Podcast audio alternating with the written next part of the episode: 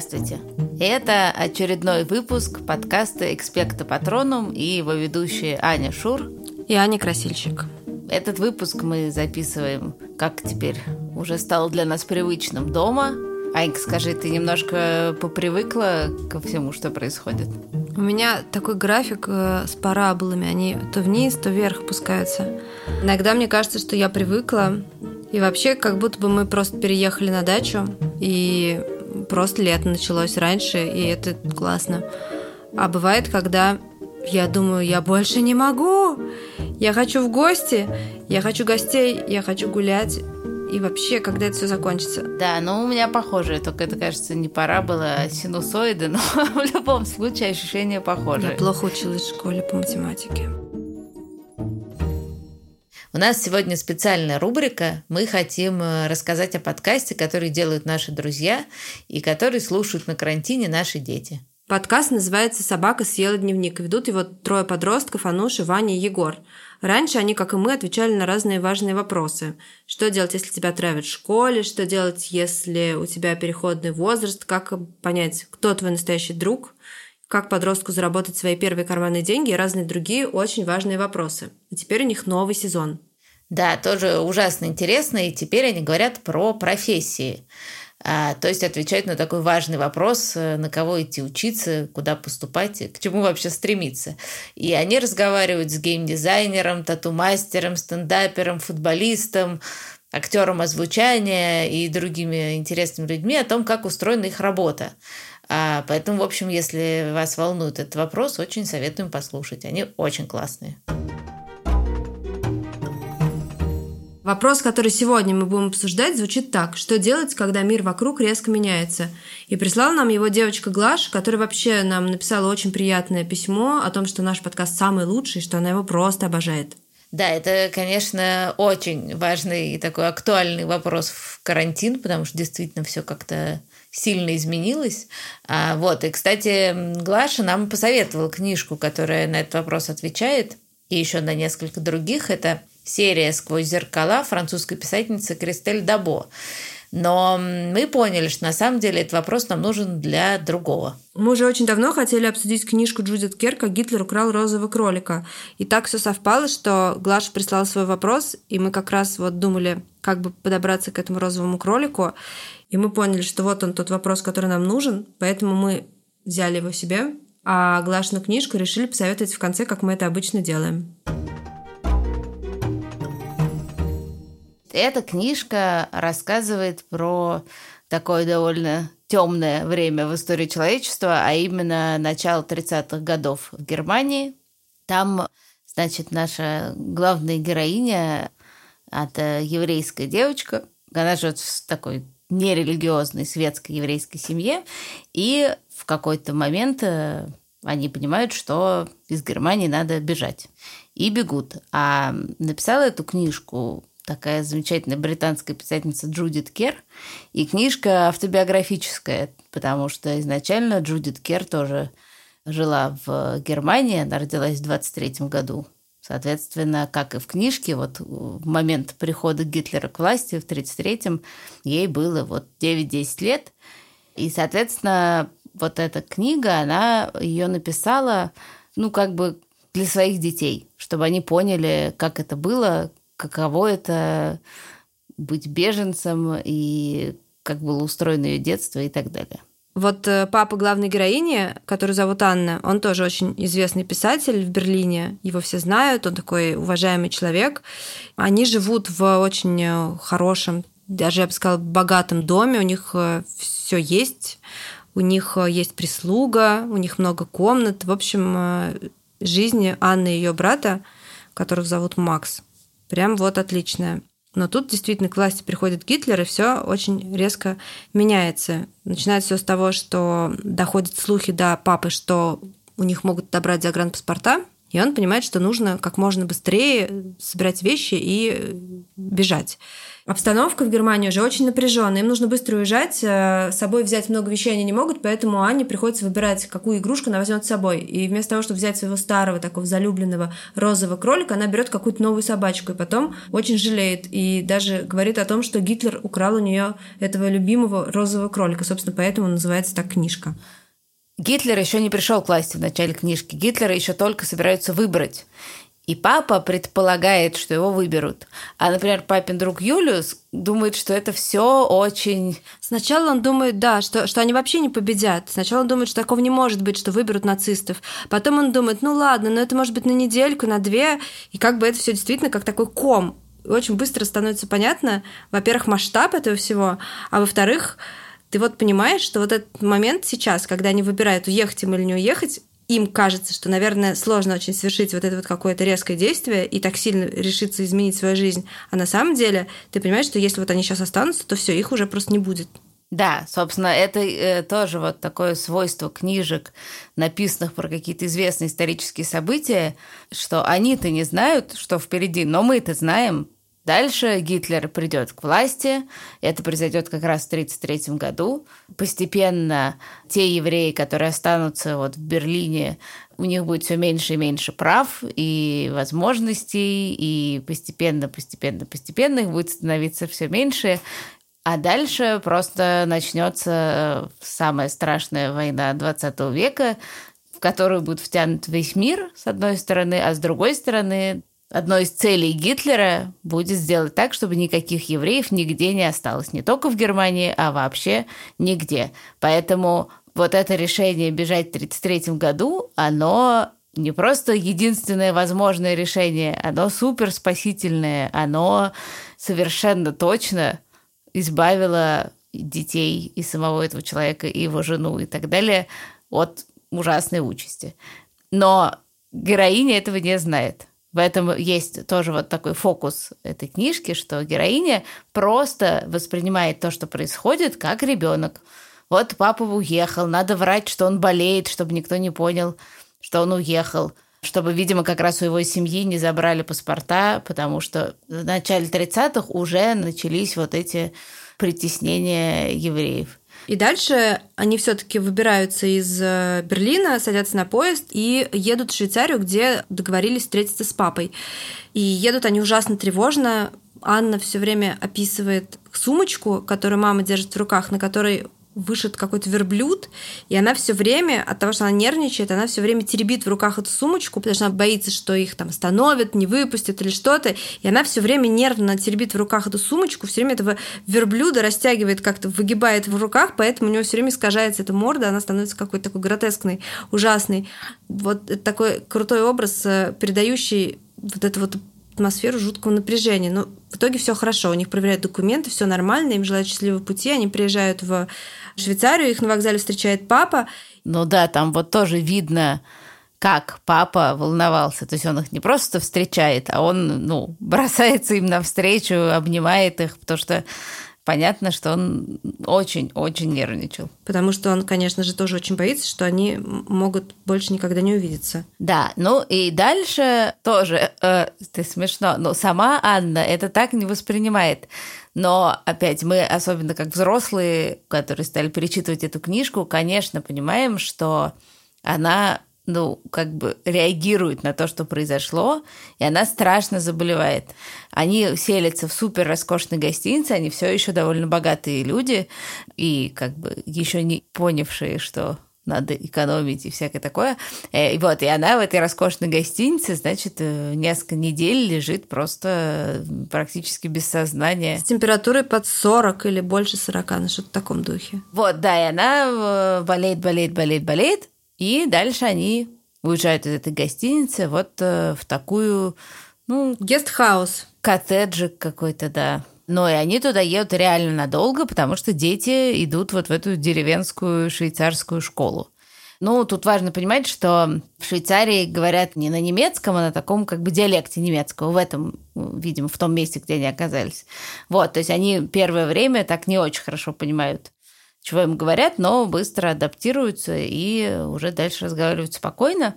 Вот, ну и, соответственно, вот эта Анна, значит, берлинская девочка из такой э, образованной семьи, оказывается в деревенской школе со своими особенностями порядками. Например, э, там очень интересная, значит, э, штука, которой не было в берлинской школе, там мальчики и девочки абсолютно разделены. Они сидят в разных половинах класса, и, например, по центральному проходу могут ходить только мальчики, а девочки не могут. И первое, что делает Анна, попав в эту школу, она идет по центральному проходу, и на нее все смотрят такими выпученными глазами, и она спрашивает шепотом у своей соседки, что я сделала не так. А та говорит, ты прошла по центральному проходу. Она говорит, и?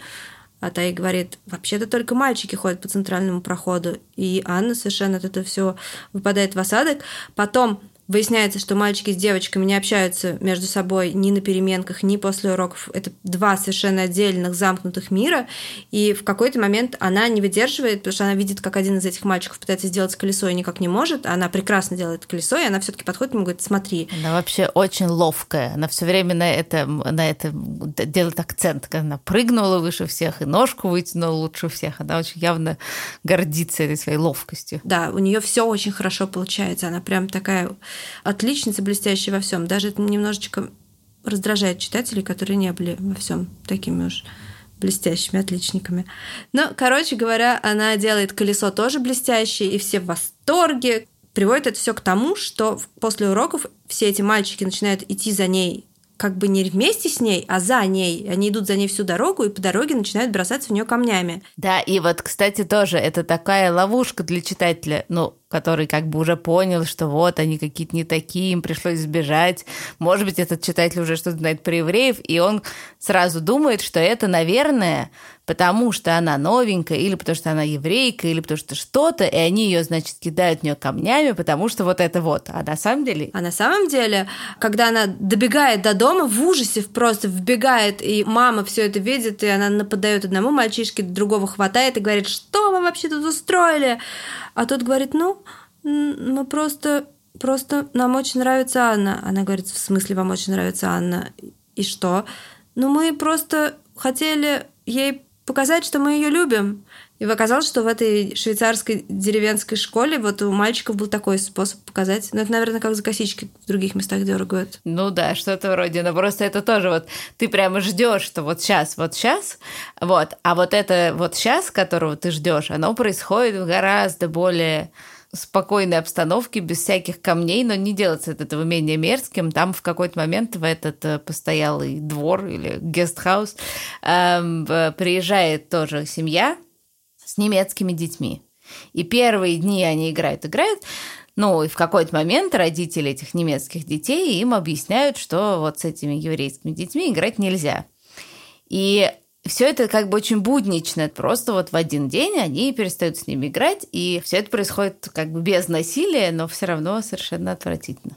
В целом это все, вся эта история про швейцарскую деревню, она довольно идиллическая. Там Анна прекрасно, в общем-то, адаптируется к этим новым школьным условиям.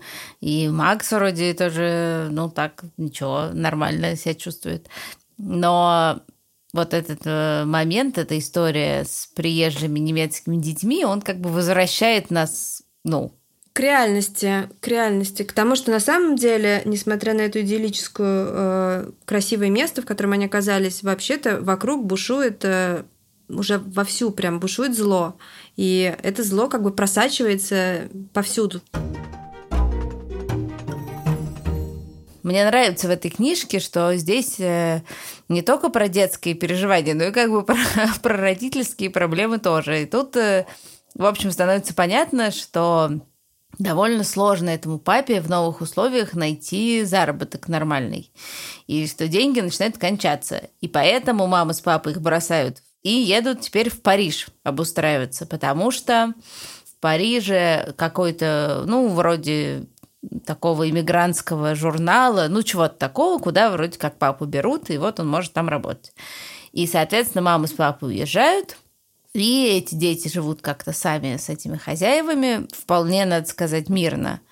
А потом вот опять этот момент, когда они должны перебраться из страны в страну, это, соответственно, второй большой переезд, Да, они встречаются с папой, и это тоже очень драматично, ну, для нас, как читателей, потому что мы вообще нервничаем все время, что как же дети одни, этот папа, все они евреи, какой-то ужас.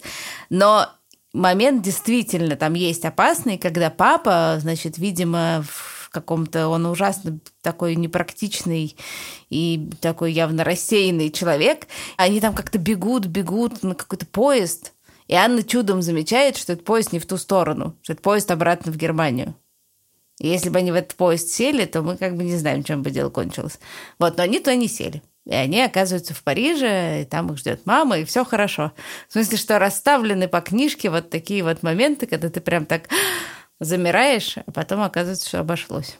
Да, в Париже, надо сказать, э, Анне не то чтобы нравится, потому что, во-первых, она после этой прекрасной жизни в этом гестхаусе, на воздухе, на просторах, они оказываются в очень маленькой квартирке с крошечными комнатами. Там жарко, там душно летом она вся какая-то желтая, там желтые занавески, желтые стены.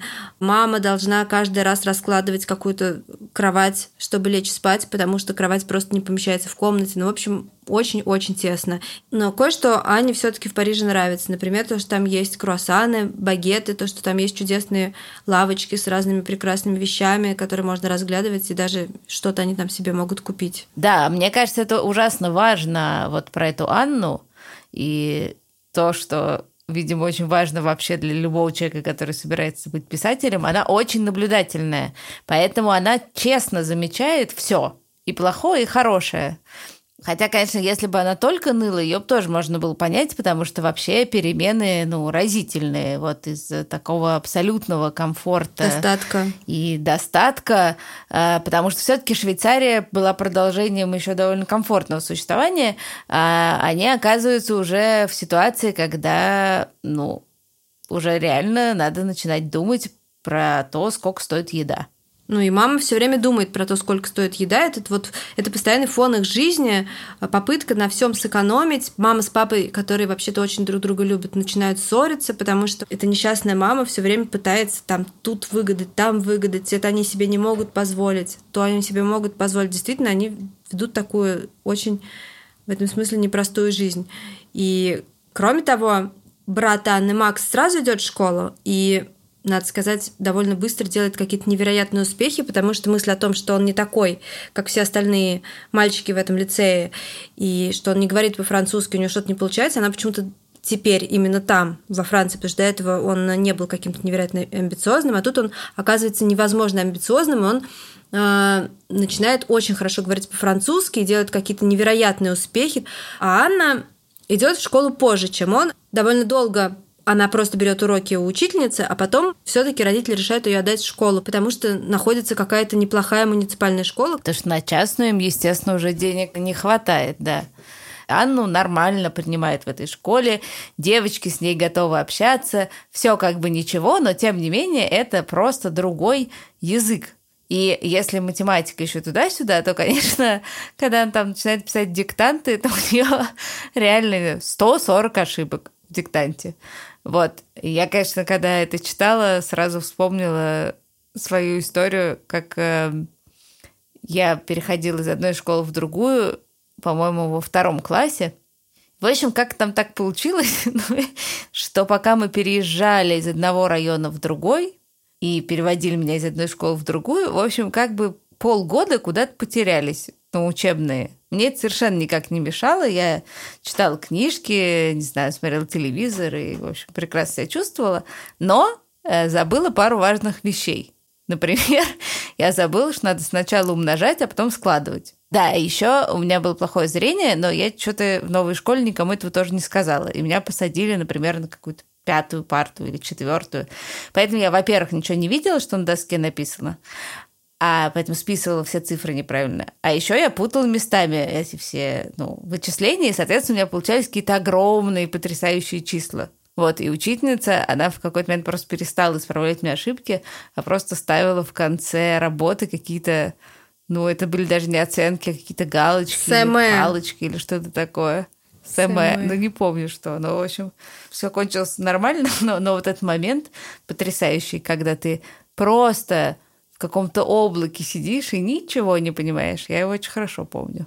А я вспомнила, как э, мы приехали в каком-то начале 90-х годов в Голландию, потому что мой папа математик, и он там получил в местном университете какую-то позицию на некоторое время.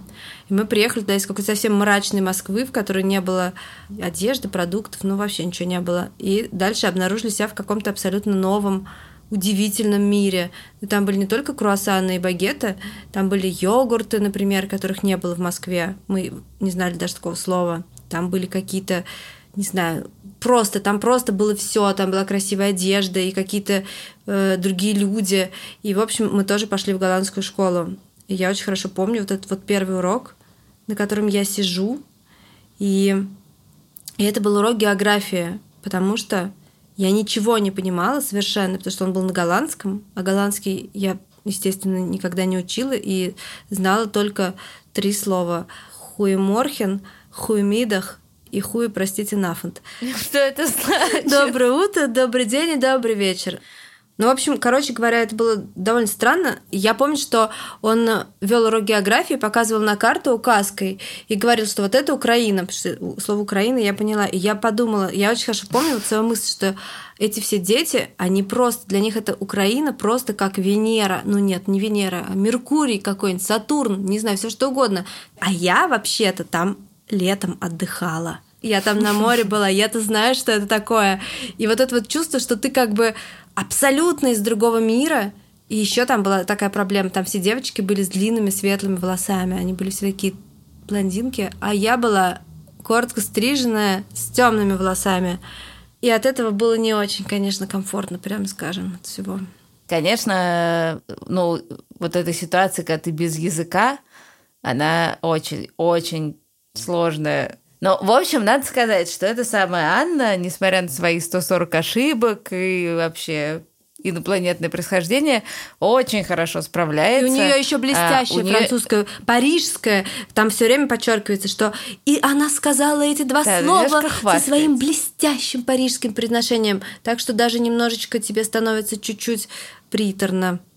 Да, там есть такой момент, но, в общем, Анна и там очень хорошо справляется, но, тем не менее, вот именно из-за этой ее наблюдательности мы все время видим, как как бы все тяжелее и тяжелее семье, что дети, с одной стороны, адаптируются, и у них все лучше и лучше, там и язык, и все, и какие друзья появляются, а родители прямо немножко начинают задыхаться. Ну, как бы, эта статья не прошла, та статья не прошла. Мама, помимо всего прочего, завалена еще вещами, которые надо зашивать. Да, но при этом она вообще-то да. не такая вот, э, там, не знаю, мужчина, женщина, такого очень хозяйственного типа, у которых все получается по дому, ловко, там, складно и так далее. Но мама абсолютно другого типа человека, потому что она вообще-то э, в этом Берлине жила вместе с э, вот этой вот Хеймпи, которая все делала им по дому. И там в самом начале э, Анна говорит, что а как же, кто же меня там будет то ли купать, то ли спать укладывать. То есть постоянно понятно, что мама вообще-то этими вещами не занималась, она там занималась какими-то другими вопросами. А тут на нее падает весь этот бесконечный быт. Она все время должна штопать, потому что она не может купить новую одежду, она должна готовить. Но она, кстати, приучается готовить. Да, нет, и вот это очень трогательно, как Анна это все замечает, и вот там невероятно, правда, это просто какой-то мой самый любимый момент. Там папа, видимо, от всего, что происходит, от общей тревожности, и так далее, ему начинают сниться ужасные кошмары. Он вообще изначально спит э, в отдельной комнате и в Берлине тоже, потому что он беспокойно спит, у него там бессонница, кошмары, иногда он встает ночью писать, ну вот это все. Вот. И, в общем, он там в, в какой-то момент в этом Париже перестает спать, а так как все очень мало места, то Анна слышит, как он, значит, по ночам... Кричит. Просыпается, громко. кричит и что-то. И в какой-то момент она вечером, ложась спать, ну, как бы посылает такую молитву или там просьбу, что она хочет, чтобы папин кошмар приснился ей. Она хочет забрать, забрать себе. от папы вот это вот темное, страшное. И так и происходит. Ей снится какой-то там мерзительный, я не помню, кто, паук, многоножка, ну, какая-то, в общем, ерунда страшная. Но, ну, в общем, так получается, что потом ей и папе обоим перестают сниться кошмары. И это очень трогательно. Да, но там еще это происходит э, в тот момент, когда она узнает э, случайно, там кто-то ей говорит, что за его голову обещана какая-то очень крупная сумма денег, но это такой очередной тревожный сигнал, который нам подает автор, после которого он начинает действительно кричать по ночам, и вскоре после которого они решают, что они так больше не могут жить, что очевидно, что этих гонораров э, в парижских журналах э, не хватает на жизнь, и нужно что-то перепридумывать, потому что эта схема больше не работает, парижская, и тогда они придумывают новый план, который изначально предлагала мама, которая не хотела ехать во Францию, потому что она не знала французского, а знала английский, хотела поехать в Англию. И тут она все-таки говорит, что надо ехать в Англию, и возникает новая идея, что папа может вообще-то писать сценарий, он придумывает благодаря какому-то заданию, которому Анне дали в школе, написать сценарий фильма о Наполеоне и умудряется продать. Ну, он, собственно, детям рассказывает про Наполеона, и так интересно, что ему приходит в голову, что он может написать вот этот сценарий. Да. И он отправляет этот сценарий. Я не помню, в какой момент становится известно, что они его берут. Ну, там так, там в какой-то момент, ну вот он его отправил, они типа молчат. А они все равно хотят поехать, но только у них нет денег. И они тогда говорят детям, что, ну, начинают обсуждать, что мы тогда поедем, и опять мы, читатели, замираем от ужаса, потому что это уже, ну, чем дальше, тем опаснее Разлука. вот это разделение разлуку с детьми. Ну, что типа они поедут, а детей отправят к бабушке на юг Франции. Как-то им это довольно буднично сообщают, и вдруг происходит кульминационный такой момент в книжке. Мы даже хотели его прочитать. Там э, вот именно видно, как это спокойно родители говорят. Ну, там вы будете под присмотром, вы сможете ходить в школу, ваше образование не прервется, папа улыбнулся. Вы оба так замечательно учитесь. Это единственный выход из положения, сказала мама. То есть, она, ну, как бы, ну, так вот им сообщают. Вот. Для Анны это оказывается просто невыносимо. Анна почувствовала, как внутри у нее рождается чувство тяжелой безысходности. Вы уже все решили, так? И вам не важно, что мы об этом думаем? Конечно, важно, сказала мама, но получается, что у нас нет выбора. Ну, и вот э, понятно, что на самом деле родители не ждут совета от Анны. Ну, как что она довольно формально, да, Но... это, это говорит, потому что да, вряд ну, ли ну, там... как обычно говорят детям, э, когда родители приняли какое-то решение. Будет так и так, ну, типа для порядка им сообщают. Вот. И тут Анну прямо... Прорывает. Прорывает. И она говорит, я знаю, сказала Анна, но все ощущается по-другому, когда у тебя нет дома. Пусть у тебя нет дома, зато ты можешь быть вместе с семьей. Она взглянула на потрясенные лица родителей и продолжила страстно. Я знаю, я знаю, что у нас нет выбора, и я сейчас создаю дополнительные трудности, но я ведь никогда не думала, что стану беженцем. На самом деле мне это даже понравилось. Я думаю, что мы очень хорошо прожили последние два года. Намного лучше, чем если бы мы остались в Германии. Но если вы нас сейчас отошлете, я боюсь, я так страшно боюсь, «Чего ты боишься?» – спросил папа. «Что я действительно буду чувствовать себя беженцем!» – вскричала Анна и разрыдалась. То есть она формулирует то, что родители внутри вот этого своего бесконечного, ну, бытового, да, и такого практического, ну, как бы вот этой своей возни, очень понятной ну, особенно нам сейчас, когда мы читаем взрослые, очень понятно, как это, ну, все везде полный ужас, ты бесконечно решаешь какие-то бытовые, бытовые вопросы. Кто, когда, куда поедет, не поедет, сколько денег, ну, очень понятно. И внутри этого родители забыли как бы самое главное, что все это делается, ну... Ради того, чтобы все были вместе. Да. Ради того, чтобы эта семья осталась семьей. В общем, эта книжка словами Анны дает в каком-то смысле ответ на вопрос, что делать, когда все очень резко меняется.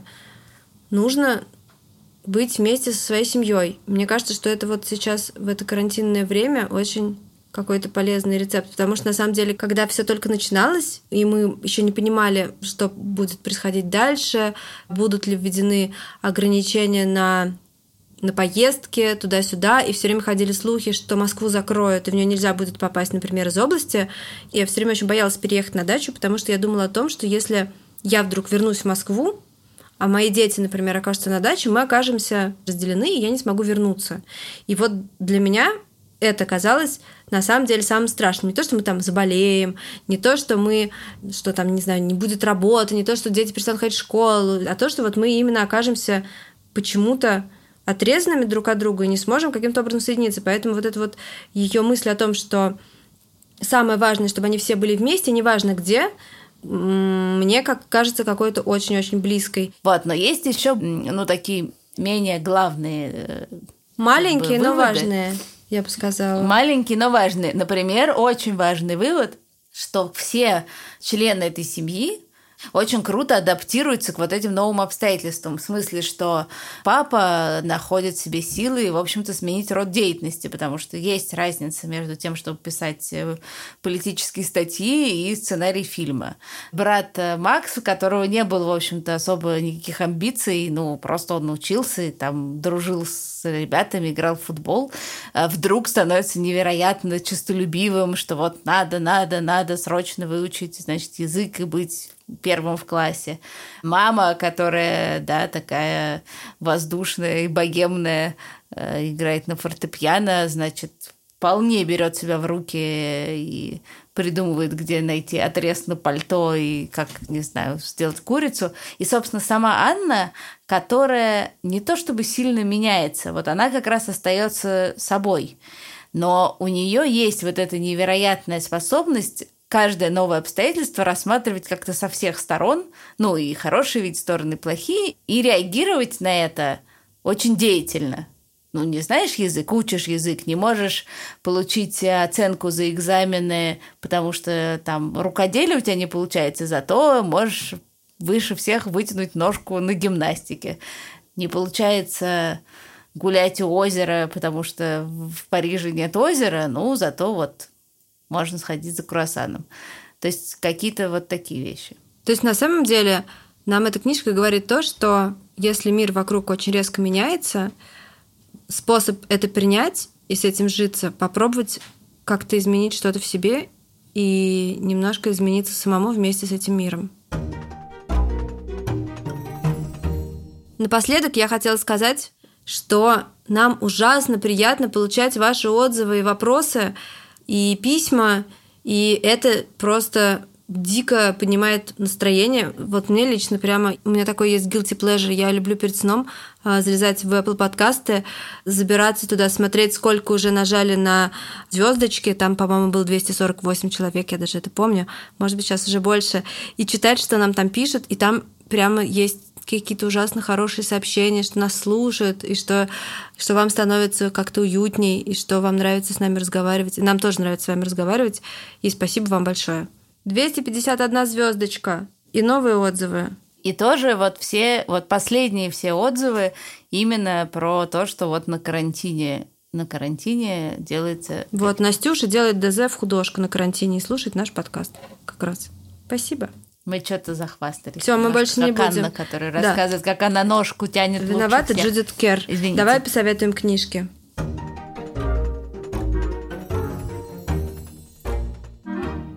Мы, конечно, не можем не посоветовать. После того, как мы рассказали про книгу Джудит Кер и про все обстоятельства, решили, что нужно обязательно посоветовать прочитать дневник Анны Франк. Это настоящий дневник э, еврейской девочки, которую действительно звали Анна Франк. Она жила в Амстердаме, когда Голландия была уже оккупирована немцами, и жила тайно в укрытии, в таком тайном куске дома, про который почти никто не знал. И Анна э, в конце концов погибла, семья ее погибла. Мы это уже знаем, и это написано во вступлении к дневнику, это как бы всем известно сейчас, в доме, где она жила в Амстердаме находится музей, и если вы вдруг там будете, можно прямо посмотреть, как выглядела эта квартира. Вот. И хотя мы знаем про то, что случилось, и про то, что она погибла, книжка это какая-то невероятно светлая, несмотря ни на что. И ее обязательно, мне кажется, надо прочитать каждому. Следующая книжка тоже про это, но она художественная. А она называется «Мальчик в полосатой пижаме», ее написал Джон Бойн, и там вот тоже у героя как бы все резко меняется, он переезжает э, с семьей, и это немецкий мальчик. И дальше вот на новом месте он начинает через забор дружить с мальчиком в полосатой пижаме. Ну и на самом деле это еврейский мальчик в концлагере. Ну и дальше там развиваются некоторые события, которые не буду спойлерить. Это очень такая хорошая книжка. А третья книжка, возможно, ее многие читали и смотрели, еще более, возможно, смотрели фильм. Называется «Хоббит». Ее написал э, английский писатель Джон Рональд Руэлл Толкин. Очень сложно запомнить последовательность имен Толкина, но это он ее написал. Э, и эта книжка про такого, как бы так сказать, про такое существо, который очень похож на человека, и звали его Бильбо Бэггинс. Он жил в норке очень уютной жизнью, своей невероятно уютной жизнью. Ничего более уютного, чем эта норка, даже представить себе невозможно. Курил трубку, пускал из нее кольца, дыма, и очень вкусно любил поесть. Но тут его спокойная жизнь нарушилась, и мир перевернулся, потому что к нему ужасно бесцеремонно ворвалась целая толпа гномов под предводительством волшебника по имени Гэндальф, которые сообщили ему, что ему немедленно нужно идти куда-то далеко-далеко, в какие-то далекие-предалекие горы, к жуткому прижуткому дракону, чтобы совершить некоторый взлом. А дальше я не буду рассказывать. Прочитайте сами.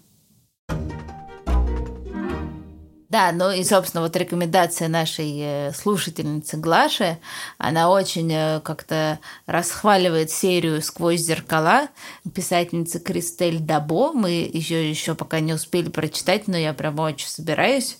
Но я думаю, что мы можем довериться Глашному вкусу. И, по крайней мере, я сама собираюсь ее прочитать. Слушайте нас в Apple подкастах, на Google Play, Кастбоксе, Яндекс Музыки и вообще везде, где только можно, но лучше всего слушать нас в приложении Радио Арзамас, где есть, помимо нашего подкаста, еще очень много всего интересного для детей и, мне кажется, даже для взрослых.